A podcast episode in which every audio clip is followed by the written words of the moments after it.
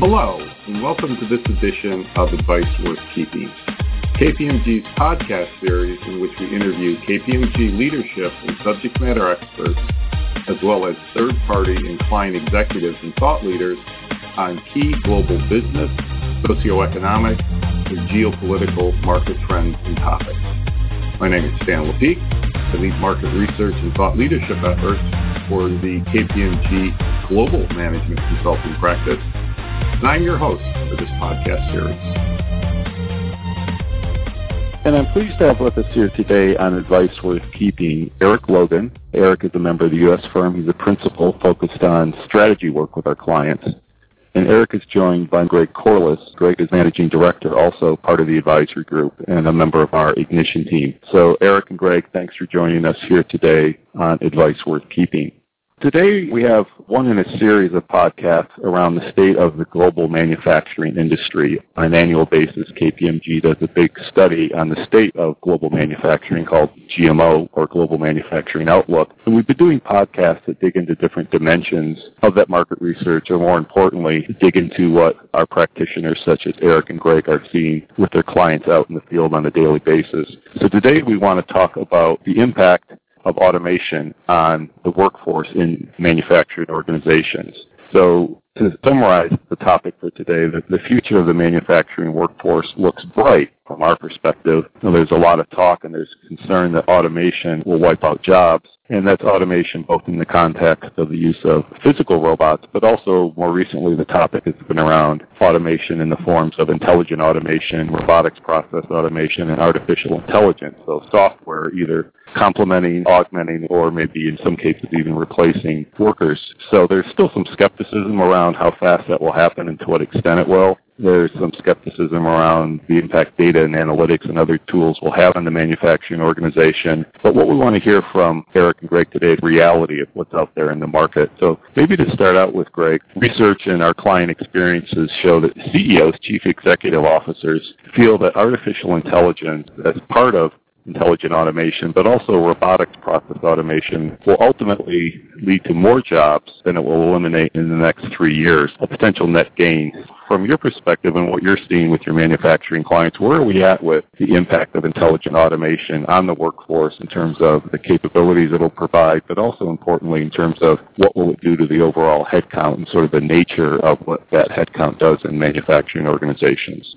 On that question, I kind of tend to agree with where the CEOs are thinking today as far as the workforce goes. I think in manufacturing, from a labor uh, force perspective, we've seen a lot of reduction already occur with the implementation of robotics in the process in the manufacturing process. When we think about AI and industrial 4.0 and that new revolution and how that applies to manufacturing, I'm not sure if we're really going to see that same level of reduction in that workforce. I think what we're going to see is a bit of a retooling of that workforce redeployment of different types of skills, help the manufacturing workforce adapt and leverage the new technologies. I think we're going to see AI to drive a lot of new human interaction models. AI is going to obviously present opportunities for intelligent automation and predictive analytics in the manufacturing chain, but in a lot of cases, human interaction is going to be required. So the human factor is going to need to evolve to be able to take different types of actions than they necessarily do today. So I think you're going to see the new roles form and new skill sets be required to kind of leverage this new AI technology in the manufacturing space. And we're hearing that a lot from our customers as well. It's a whole new breed of workforce that needs to emerge as a result of leveraging this new technology. I agree with Greg. So when we start talking about what's happening with automation and the shifts, it's a lot different than it was with automation 20 years ago when robotics really started to come in to replace humans. At that time, the primary focus was doing processes similar to the processes that were historically done, except instead of using humans to do the processes, we were using machines. Now, and I think Industry 4.0, the next evolution of industry, is, is a really good moniker for it because now we're shifting to how do we take advantage of a connected environment. And in doing so, there's really much more of an enterprise transformation as opposed to using robotics to replace humans. We do this, it's imperative that we utilize all the communications infrastructure, understand the sensors that are going to be on machines, and perhaps all the way down through to final products. And that creates a completely different job market than we've seen in the past. We've already seen a significant shift in reduction of direct labor. Now we are going to have, in short term at least, increase in skilled labor um, in order to be able to roll out new technologies and move organizations to Industry 4.0, which is really one of the hottest topics out there because everybody recognizes that there's so much advantage to be gained by having some type of connected environment. Question now is how to employ it correctly and how to be able to really get significant ROI from it. I think there's already been a lot of capital spended historically, and as a result, I don't see significant additional reduction in the workforce, but I do see a complete shift in the way that we do business, which is going to cause a need for a different skill set than, than we've had in the past.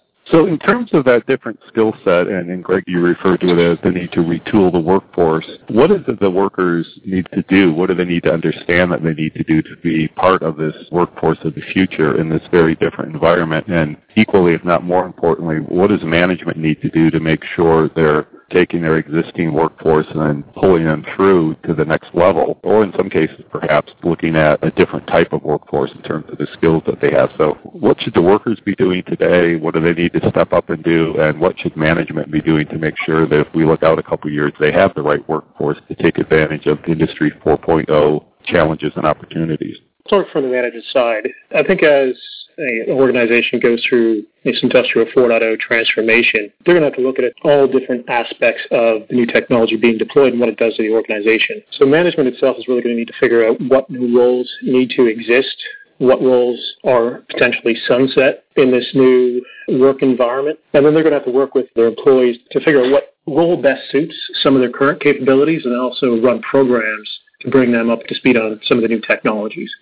So I think they're really going to get down to clear definitions of new roles and responsibilities in the Industrial 4.0 age, and then build a program for their employees to begin executing and becoming educated on these new technologies. I think from the employee standpoint, it would really be a big mistake for them to sit back and wait for management to make some of those decisions. There's lots of information available on the public internet that they could start researching on what intelligent automation looks like, what robotics process automation looks like, and what some of those changes are to those roles and how they need to educate themselves as well. They do a lot for themselves to be proactive in that manner and look at really where they want to take their career. If they're a traditional floor operator or technician, how does my technician role need to change and what technology could be deployed to help enhance that position and then how do I stay in the forefront of that? So it really becomes two facets of responsibility from management and employees take their own level of leadership make their own strides toward ensuring their employees are ready for that transformation.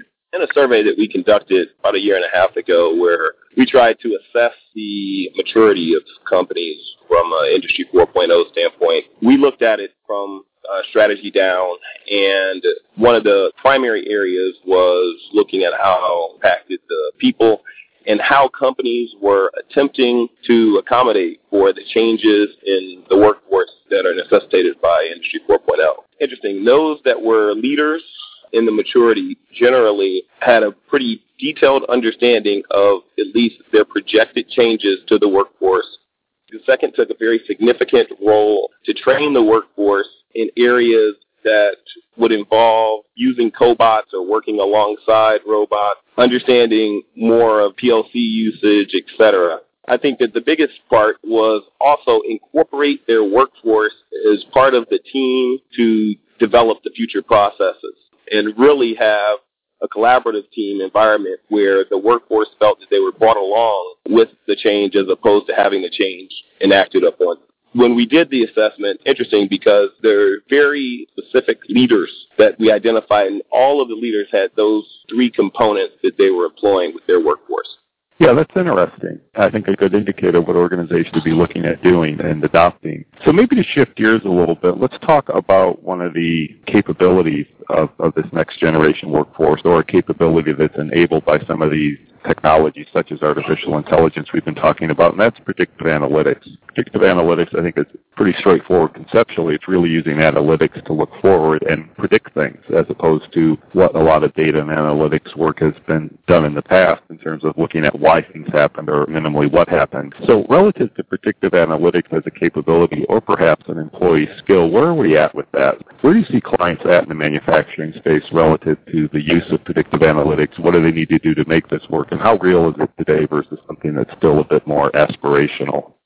I'm kind of a little surprised about the skepticism that exists around the potential of predictive analytics in the manufacturing space. You know, when we think about predictive analytics in the manufacturing process, there's a lot of benefit that could potentially be realized by having deeper insights into how the equipment on the operational floor is operating, obviously the quality of product that is occurring. Predictive analytics actually provides a lot of capabilities in that space can make much more effective business decisions on when you bring down a line and how the repair done in the middle of the night opposed to having it fail independently during peak production hours. So there's obviously clear opportunities from the predictive analytics standpoint from that side, then also from product quality. I think, again, if you're monitoring the manufacturing line, are able to derive insights from how each piece of the equipment is operating, how the raw material that's going into the manufacturing process, and able to drive and understand those insights, and making sure that uh, the full quality of the product is going to be realized. Different types of manufacturing vary, but say in the chemical space or uh, material space, product waste is obviously a major factor, results in high costs of the manufacturing process. Predictive analytics on its basis should be able to help address some of those current issues and keep the manufacturing floor operating much more effectively and efficiently than it does necessarily today. If you look at predictive analytics, the potential benefits are undoubted. I think Greg has given a number of areas in which predictive analytics can be beneficial. But one of the things is that predictive analytics can also be employed throughout the value chain, looking at customers being able to predict demand, which then can be flowed back to your manufacturing floor, which then can be flowed back to your supply base. I think that being tied to the final product and being able to predict usage trends of the final product, which can dictate how you manage manufacturing. In that case, is the only time that I can see there being a significant challenge or skepticism around it because a lot of that depends on the customer's desire to have data, especially usage data, collected. And it also brings into question the ownership of whatever data is going to be used for the prediction of demand. I think those are the two primary areas that I see where there's a lot of skepticism, and it's primarily based off of being able to share information. From a manufacturing shop floor, when you think about predictive maintenance and being able to predict what happens on the shop floor to better align your manufacturing with it, people have been trying to determine how to do that for a period of time. The biggest challenge that we have today with predictive analytics, from my perspective, is data overload. You have a number of organizations out there that are collecting mounds and mounds of data, but don't necessarily know what data is most important to be able to drive some type of predictive environment. And really being able to segment and analyze the data appropriately is a challenge that most, at least uh, in my experience, are facing in order to be able to predict some demand or predict failures or predict quality. And that's the area that people are coming to us most or we're seeing people come to us most is, hey, I have a whole bunch of data stored up, but how do I, number one, analyze it, and number two, identify what type of failures this is going to predict for us or what type of demand it predicts for us. But in terms of like predictive analytics as a, as a tool, I think that uh, it's pretty commonly understood that it's beneficial. It's really more about the how to go do it than the question of whether or not it's beneficial. Greg and Eric, great examples there. And just to, to clarify that on the skepticism, that was one finding that came out of KPMG's annual CEO survey, that the CEOs right. were skeptical of predictive analytics. So it sounds like maybe the CEOs need to get out onto the shop floor or out into the manufacturing line to really understand the reality of it today. And maybe that skepticism is a bit unfounded, with the exception of some of the caveats you both described. Next topic is the often spoke of war for talent. So if you look at organizations in general or manufacturing organizations in particular, what you've been describing with Industry 4.0 and the requirements and demands placed on the next generation workforce, there's a lot of competition for those workers, either competition for workers you have today which have these skills or competition for new workers in the marketplace. What do you see organizations doing to compete and are manufacturers in some cases better positioned to compete for this talent, whether it be specialists in data and analytics for manufacturing or maybe more generic specialists in data and analytics in the form of a data scientist? You know, what are manufacturing organizations doing? Is there a, a leg up they have or are they at a disadvantage, for example, against other high-tech firms? What are you seeing that's working or what are you seeing that firms should be doing to make sure to the extent possible they have the right talent to take advantage of Industry 4.0 in the coming years?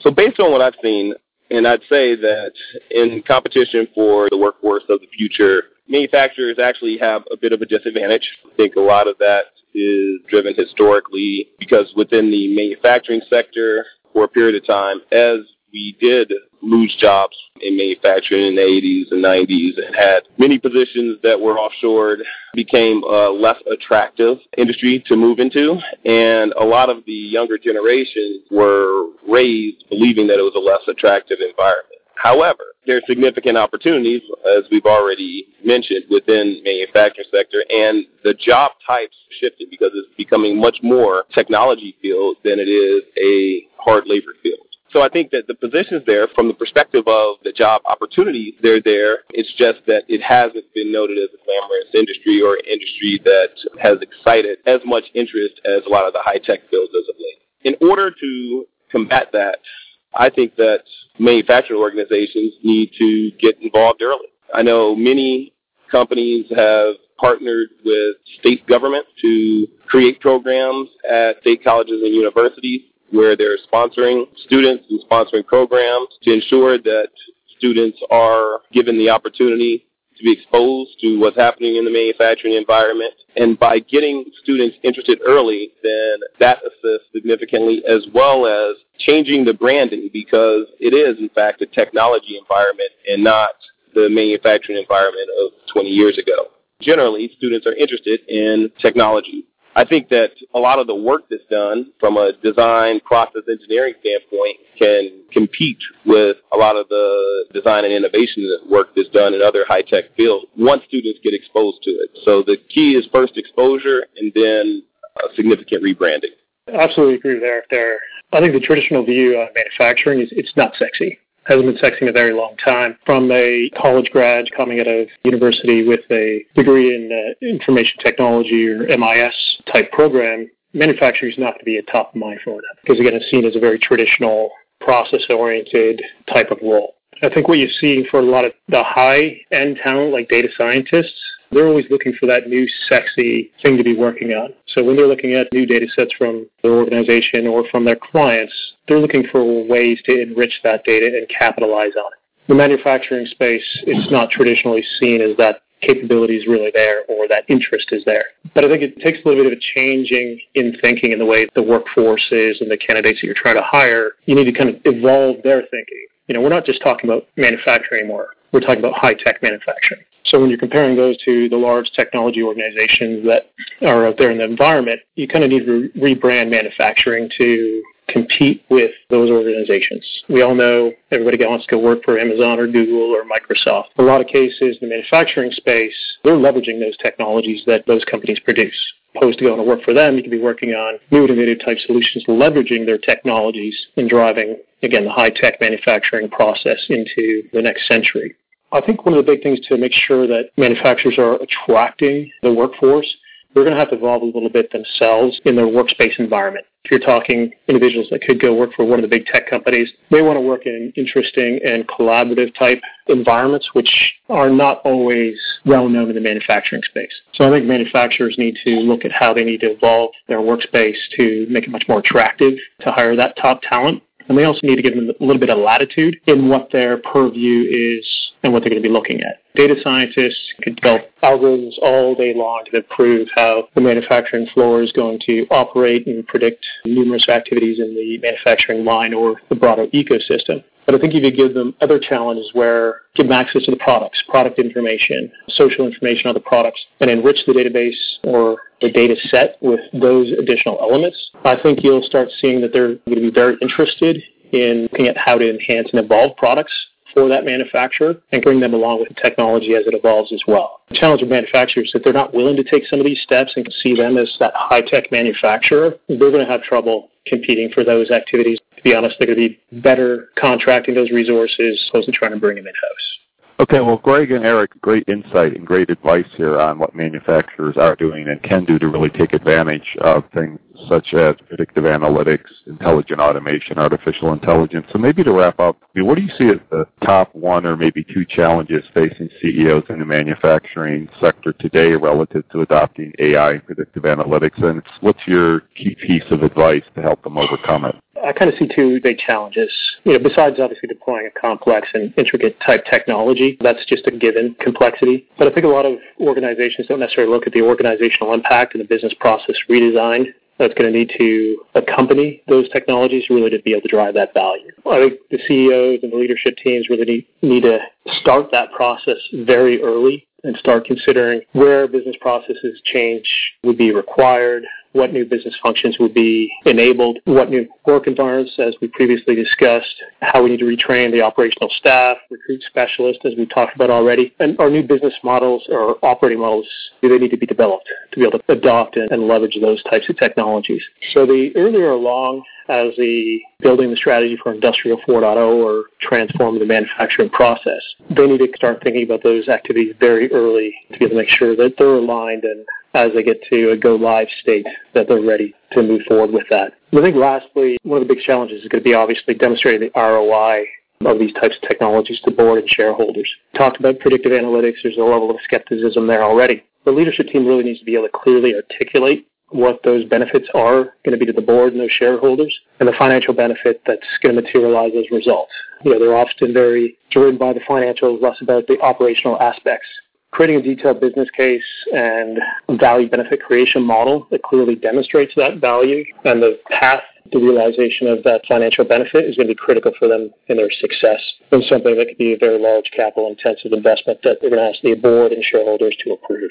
I think it's somewhat similar to Greg's, but my first one is culture. I think that the manufacturing environment has grown to have certain cultural artifacts and be viewed in a certain way. As we change the expectations and introduce new technologies, then I think you have to combat a cultural headwind. Again, this is one of the challenges that being noted time and time again by clients is that even if you put the technology in, getting people to adopt to using it and helping shift their skill set is much more of a challenge than actually doing some type of process or technology implementation. The first headwind is culture, and I think that really by bringing people along with you through the process, you have much greater potential of jumping the cultural barriers. The second piece is really short term versus long term, and it somewhat goes hand in hand with the ROI comments that Greg made, but all of this is occurring within a macro environment that's changing. The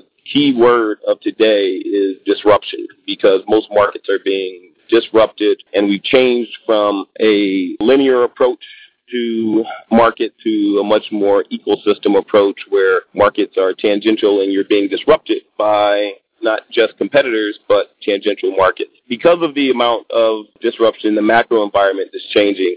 In looking at the long-term vision of how connected enterprise industry 4.0 technologies can play at your business, then you have to take that macro environment into account. But that's challenged by the short-term needs of shareholders. So generally what we find is that you have functionally led projects that all have a specific ROI, and very rarely are people looking enterprise-wide, cross-functionally to be able to identify what the real opportunities are with Industry 4.0. Cross-functionally also means that there's going to be a cross-functional workforce component of it. But if you're looking at the long-term value of the connected enterprise, then it's going to be cross-functional in nature, and the ROI is going to be much harder to define than a point project. And I think that organizations are oftentimes running up against that challenge as well. To address that, really they have to have strong leadership and it needs to be cross-functional leadership, some type of governance model for how they're going to roll this out. And it has to be value first and not technology first. Because technology has changed so much, people are excited about technology, but we need to look at the long-term value from the perspective of the market as it's being disrupted and then project what changes can be beneficial and that will lead to the changes within the workforce necessary. But they have to have that long-term vision as well as the short-term opportunities to be able to pay the way. Okay, great. Great way to wrap up, Eric. So Greg and Eric, thank you very much for your time today. Some great insights on what's going on in global manufacturing relative to intelligent automation, artificial intelligence, predictive analytics. For our listeners out there, on the landing page for this podcast, you'll find a link to the 2018 edition of KPMG's Global Manufacturing Outlook Study as well as some additional materials that Eric and Greg's teams have put together on this topic. So thanks for your time, and Eric and Greg, great stuff. I'll have to have you back again to talk about this in more detail. And you can find the links to the items you referenced in the show today below the podcast. If you're online, of course, the URL for that is kpmg.com slash us slash podcast. That's a wrap. Thanks for your participation.